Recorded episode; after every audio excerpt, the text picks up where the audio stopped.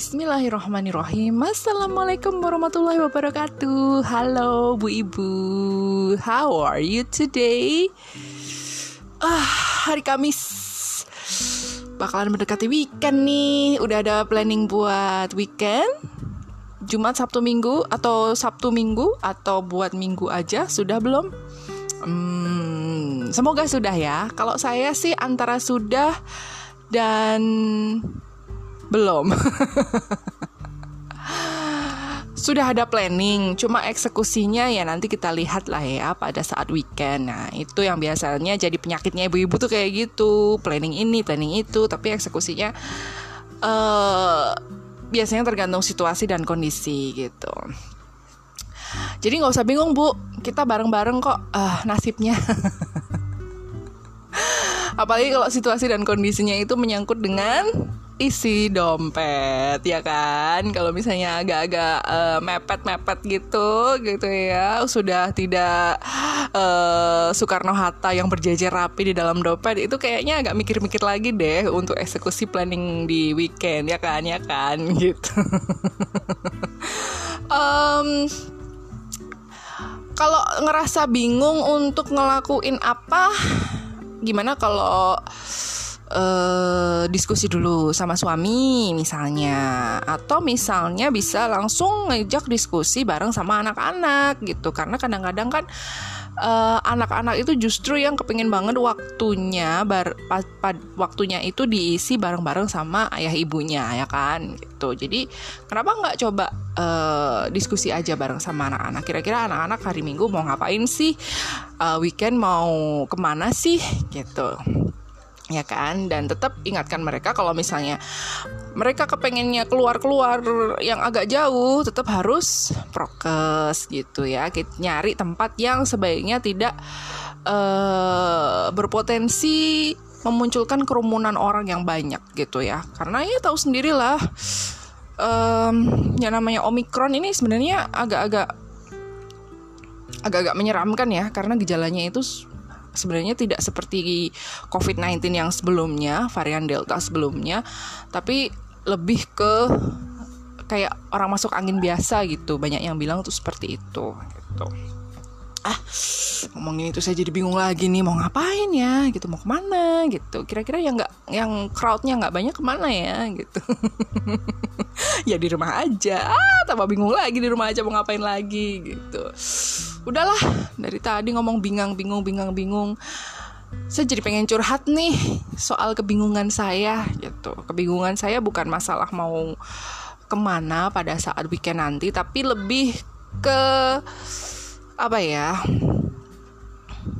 salah satu hal yang selalu menjadi polemik dalam hidup ini setelah saya berkeluarga. Bahasanya berat banget polemik. Tapi emang ini bener loh jadi kebingungan bu ibu gitu ya. Yaitu masalah menu harian makan. Ya menu makan harian itu menu makan harian keluarga. Mungkin kita sudah pernah uh, membuat planning misalnya menu satu minggu, menu satu bulan, tapi ternyata kadang eksekusinya tidak sesuai gitu ya. Apalagi kalau misalnya di dalam keluarga kita itu uh, anggotanya itu terdiri dari berbagai macam usia gitu ya dari mulai ada baby kemudian ada balita ada yang usia sekolah gitu. Terus kita kita nih uh, bapak dan ibu dan mungkin juga ada lansia yang masih bareng-bareng sama uh, orang tua atau uh, mertua misalnya kayak gitu.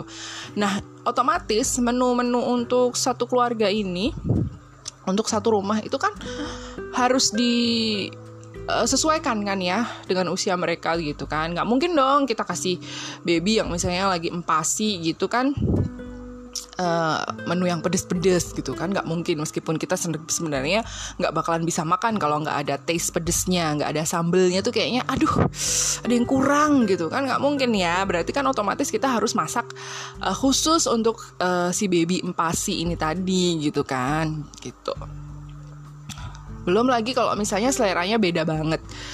Dari seluruh anggota keluarga yang ada di rumah ternyata mereka mempunyai selera yang berbeda-beda. Misalnya ada yang benar-benar nggak bisa makan pedes, ada yang maunya uh, sayurnya dibanyakin misalnya kayak gitu. Ada yang justru nggak suka makan sayur gitu. Ada juga yang pengennya tuh yang manis-manis gitu. Dia nggak nggak terlalu suka makan makanan besar tapi lebih ke kayak cemilan aja atau dessert aja kayak gitu. Kan kan itu harus disesuaikan dengan mereka. Dan otomatis itu juga mempengaruhi satu uh, penciptaan menu sehari-hari. Yang kedua adalah budget ya. Budget untuk belanja gitu. Karena untuk memenuhi selera semua orang itu ya nggak? Gitu. Nah ini aku yakin gak cuma aku aja tapi banyak sekali bu-ibu yang juga mempunyai kebingungan seperti ini gitu. Aku cerita aja ya aku sendiri gitu. Uh, di rumah aku ini yang paling sering paling seneng pedes masakan pedes itu adalah aku gitu. Anakku yang pertama yang cewek itu sudah mulai bisa mengikuti mengikuti dan menerima uh, rasa pedas di masakan. Anakku yang kedua juga gitu. Mereka umurnya 11 dan 9 tahun. Kalau yang 9 tahun ini mungkin pedasnya bukan yang terlalu nampol ya, masih bisa diterima sama dia. Kalau udah nampol banget tuh dia udah nggak bisa kayak gitu. Sementara anakku yang ketiga itu masih anti gitu. Umur 5 tahun tuh nggak mau kayak gitu. Pedes-pedes gitu. Bahkan uh, mie goreng instan mie goreng instan itu bagian pedesnya itu biasanya nggak diikutkan karena dia nggak mau ada rasa pedasnya. Nah, apalagi yang anak ketiga, anak terakhir nih baru tiga setengah tahun dia bener-bener nggak bisa dong makan pedes gitu. Dia nggak mau gitu. Ah pedes pedes gitu. Biasanya kalau udah tahu pedes dia dia udah nggak mau makan lagi kayak gitu. Gimana dengan suami? Suami masih bisa dengan level tertentu tapi dengan ya slightly slightly spicy gitu dia langsung keringetan. Pokoknya uh, ada pedes sedikit aja dia makan itu bisa langsung bercucuran keringat kayak gitu loh gitu kan ya contoh aja nasi padang lah ya. Nasi padang itu sebenarnya menurut saya nggak terlalu pedas untuk bagian rendangnya kemudian uh, gulainya itu kan sebenarnya nggak terlalu pedas kan ya. Tapi buat suami saya itu udah dia udah bisa langsung keringetan kalau makan kayak gitu gitu. Nah jadi saya itu mau nggak mau harus uh, setiap hari merancang menu gitu masak apa ya yang bisa diterima seluruh anggota keluarga. Paling amannya adalah uh, saya tidak memberikan rasa pedas dalam masakan saya, tapi lebih ke saya ngalah deh, saya bikin sambal sendiri gitu. Atau cabai rawitnya saya utuhin deh di masakan itu, kan nggak terlalu pedes banget gitu kan, nggak ada nggak ada rasa pedasnya gitu. Atau kalau saya lagi males ngulek atau males ngeblender buat bikin sambal, ya udahlah aku sedia bon cabe aja kayak gitu. Jadi biar aku juga bisa tetap ngerasain masakan pedes kayak gitu. Nah itu itu yang pertama. Kebingungan aku yang kedua adalah uh, yang anakku nomor tiga itu dia I don't know aku nggak nggak bilang dia vegetarian ya tapi dia itu untuk uh, untuk protein protein kayak uh, unggas dan perdagingan itu dia nggak terlalu suka. Dia paling favorit itu telur gitu kan. Telur ayam telur asin kayak gitu. Jadi dia agak susah kalau dikasih menu ayam gitu kan. Kalaupun misalnya uh, mau masak ayam itu dia harus dalam bentuk uh, fried chicken gitu. Dia baru bisa mau makan gitu. Fried chickennya pun ya yang bertepung itu ya fried chicken seperti itu. Atau semua yang dibalurin tepung digoreng itu dia sebenarnya agak suka gitu kayak nugget gitu. Terus dia paling suka itu sosis ya sausage gitu. Um, nah tempe tahu masih oke. Okay. cuma ya itu aku herannya itu kenapa dia nggak suka sih makan ayam goreng biasa sedangkan dua kakaknya itu paling lahap banget kalau digorengin ayam gitu. Begitupun juga dengan ikan perikanan gitu kan uh, I don't know why gitu. Padahal sempat aku cobain ini ikan mau nggak? gitu. Pernah makan kakap goreng tepung gitu kan ya dia mau. Pokoknya intinya yang uh, bentuknya seperti fried chicken itu dia mau makan gitu. Tapi kalau misalnya masih dalam bentuk uh, seperti ikan gitu. Bentuknya ikan lele digoreng gitu. Atau misalnya gurame digoreng itu dia nggak mau makan. Dia lebih memilih nggak mau nggak makan daripada harus makan itu. Nah ini kan benar-benar jadi sebuah sebuah challenge gitu kan. Bahwa uh, aku harus menyediakan menu yang bagaimana lagi supaya dia mau makan. Masa tiap hari dia harus mas makan mas uh, makan telur doang gitu? Entah diceplok entah di dadar entah direbus kayak gitu. Kan nggak mungkin kan? Jadi kadang aku aku uh, ganti gitu. Nggak pakai telur ayam tapi pakai telur puyuh misalnya. Telur puyuhnya pun dimasak dengan cara yang tidak pedas biasanya kayak gitu. Jadi um, ini kebingungannya. Jadi mungkin buat orang lain alah gitu aja jadi dibesar besarin bukan masalah dibesar besarin tapi memang uh, pertama membuat anak mau makan itu sebenarnya susah-susah gampang. Karena uh, dia punya punya taste bud sendiri gitu kan ya. Paletnya paletnya sendiri kan beda gitu dengan kita gitu. Nggak mungkin kita bisa paksain semuanya. Kayak nggak mungkin or semua orang tuh suka sama pedas gitu. Nah uh, aku bingungnya itu adalah pertama kenapa sih anak ini kok nggak mau makan ayam goreng istilahnya kayak gitu. Ikan goreng atau ya pokoknya yang bentuknya masih berbentuk seperti itu gitu loh. Kecuali kalau sudah diolah menjadi uh, gurame goreng tepung misalnya. Jadi yang di fillet kemudian di dikasih batter gitu terus digoreng itu dia baru mau makan gitu. Cumi goreng tepung itu dia masih oke okay, kayak gitu. Nah cuma kan kadang aku juga effortnya gitu kan di dapurnya tuh jadi jadi lebih lama lagi gitu. Uh, ya yeah, it's kinda confusing gitu membingungkan juga gitu. Terus belum lagi masalah persayuran ya. Masalah sayur mayur gitu. Nggak semua orang di uh, rumah saya itu suka sama sayur gitu. Sayurnya pun juga mereka milih-milih. Mereka pun milih-milih gitu. Biasanya mereka suka sayur-sayuran yang ada di uh, shop gitu. Terus sayur-sayuran kayak bayam itu it's okay. Baby corn kayak gitu oke. Okay. cuma yang agak susah itu kayak misalnya kacang panjang, terus buncis, itu mereka agak-agak agak agak-agak susah buat makan gitu.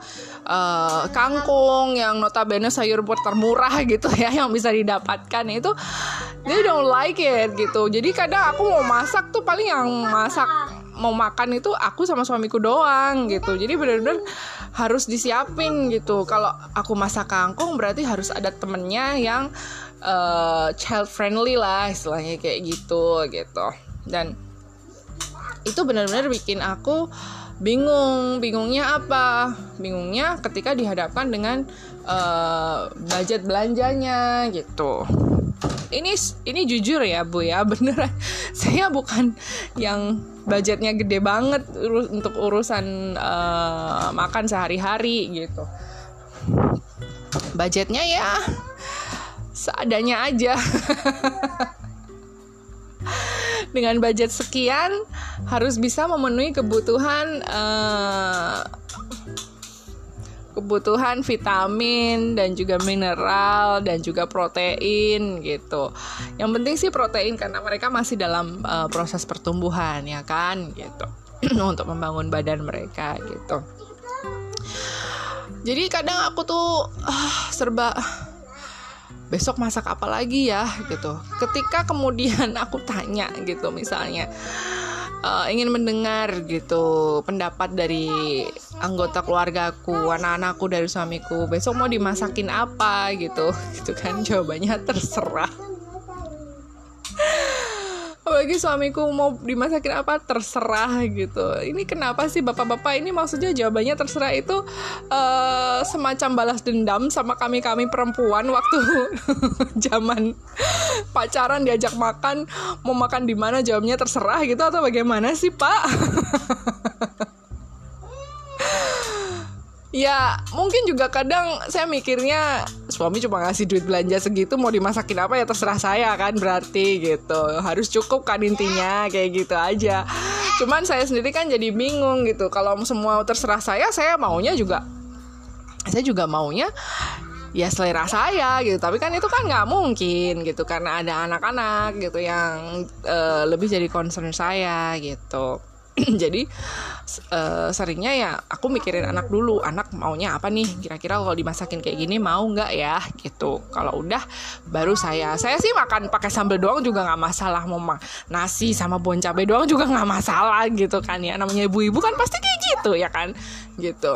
Dan lucunya lagi nih kalau misalnya si uh, anakku yang ketiga itu kalau misalnya dia udah nggak cocok sama uh, apa yang saya buat gitu apa yang saya masak yang sek yang saya pikir dia bakalan mau dia mendingan milih nggak makan atau milih, makan nasi sama garam doang.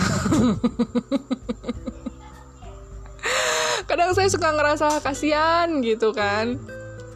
Uh, tapi ya gimana lagi saya udah berusaha maksimal gitu uh, untuk bisa memenuhi uh, kebutuhan gizinya dia. Tapi ternyata dia sendiri yang nolak gitu. Jadi ya gimana ya gitu. Sungguh ini sebuah sebuah polemik setiap hari gitu. Hari ini mau masak apa ya? Hari ini mau beli apa ya? Kayak gitu. Kalau ayam beli ayam mau dimasak apa lagi ya? Kayak gitu. Nah, itu yang kadang saya bingung gitu kalau udah mentok kadang saya nggak masak gitu kan. Tapi lebih uh, tapi bukan berarti terus saya beli beli mateng atau jajan gitu. Enggak sih biasanya lebih ke ya udahlah nak kamu kalau uh, kalian ceplok telur aja ya masak telur aja sendiri sendiri gitu. Atau misalnya bikin mie aja deh sendiri sendiri ya gitu. Karena pertama ya udah udah mentok gitu. Udah nggak bisa mikir lagi mau masak apa gitu ya terus kalaupun misalnya harus go food atau uh, pesen yang lain itu kadang hmm karena beli beli makanan segini nanti bakalan habisnya segini mikir lagi gitu. Because I'm not too royal for that gitu kan. Jadi uh, benar-benar harus mikir gitu. Uangnya cukupnya cuma segini. Padahal yang harus dikasih makan tuh ada berapa orang kayak gitu istilahnya ya. Aduh bu bingung bu kalau urusan makan gitu. Bukan bingung gimana gimana tapi memang merancang menu itu ya harus disesuaikan dengan selera mereka masing-masing gitu kadang mungkin ada yang bilang alah ribet amat kenapa nggak dipukul rata aja? Ya kadang saya pukul rata kadang saya ya udahlah yang paling gampang aja sop gitu. Cuma kalau sop itu kan sop itu paling gampang dan uh, bisa diubah-ubahkan isinya gitu. Hari ini sop jagung besok sop ayam besoknya lagi sop makaroni besoknya lagi sop sosis gitu. Tiap harinya sop terus nggak lah. Hmm, nggak gitu juga kali. Tapi paling nggak dalam seminggu itu bisa dua kali ngesop saking bingungnya mau masak apa gitu. Kadang uh, tahu tempe tahu tempe tahu tempe kayak gitu. Terus ya nggak masalah. Toh itu juga protein he, nabati ya kan. Bagus untuk tubuh gitu cuma kadang kan mikir anak nggak pernah dikasih ini nggak pernah dikasih ini gitu. Bukan masalah nggak pernah masalahnya anaknya nggak doya jadi bingung sayanya gitu.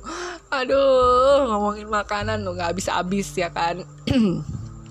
Nah, itu baru untuk uh, menu makannya. Belum cemilannya belum dessertnya gitu ya kan. Maksudnya makanan sampingannya kayak uh, ada buah-buahan ternyata ada anggota keluarga saya yang nggak suka buah-buah tertentu. Misalnya uh, buah naga tuh nggak semuanya suka. Durian nggak semuanya suka kayak gitu. Uh, uh, jadi benar-benar harus bisa mengakomodir semua uh, selera gitu. Kalau saya beli jeruk nih apalagi kalau saya beli jeruk itu biasanya langsung ludes sama anak pertama jadi aduh kalau beli jeruk tuh nggak cuma nggak cukup cuma sekilo karena pasti bakalan cepet habisnya gitu. Aduh jadi bingung lagi budgetnya buat jeruk harus ditambah gitu. Aduh ngomongin masalah uh, masak masak di dapur gitu ya belanja budget belanja itu emang bikin bingung ya bu ya gitu ini di luar di luar uh, bahan-bahan yang utama ya kayak beras tepung itu di luar itu ya gitu. Maksudnya kita belanja tiap hari sayur mayur dan protein itu kan itu juga butuh budget tertentu gitu kan. Ah, sumpah saya pusing. Kadang bingung gitu kan. Ah, adanya itu itu aja gitu kan sayurnya gitu. Aduh Kalau bu ibu bingungnya di sebelah mana bu? Bikin empasi, ah itu juga apalagi nih ya empasi nggak boleh ini nggak boleh itu gitu. Ah, tapi untungnya sekarang udah boleh macem-macem kalau empasi ya. Tapi nggak mungkin juga dong kalau bikin empasi dikasih pete sama jengkol ya kan? ya udahlah bu, saya mau makan dulu ya. Udah waktunya makan malam nih. I'll see you again tomorrow. Jangan bingung-bingung ya bu. Dadah.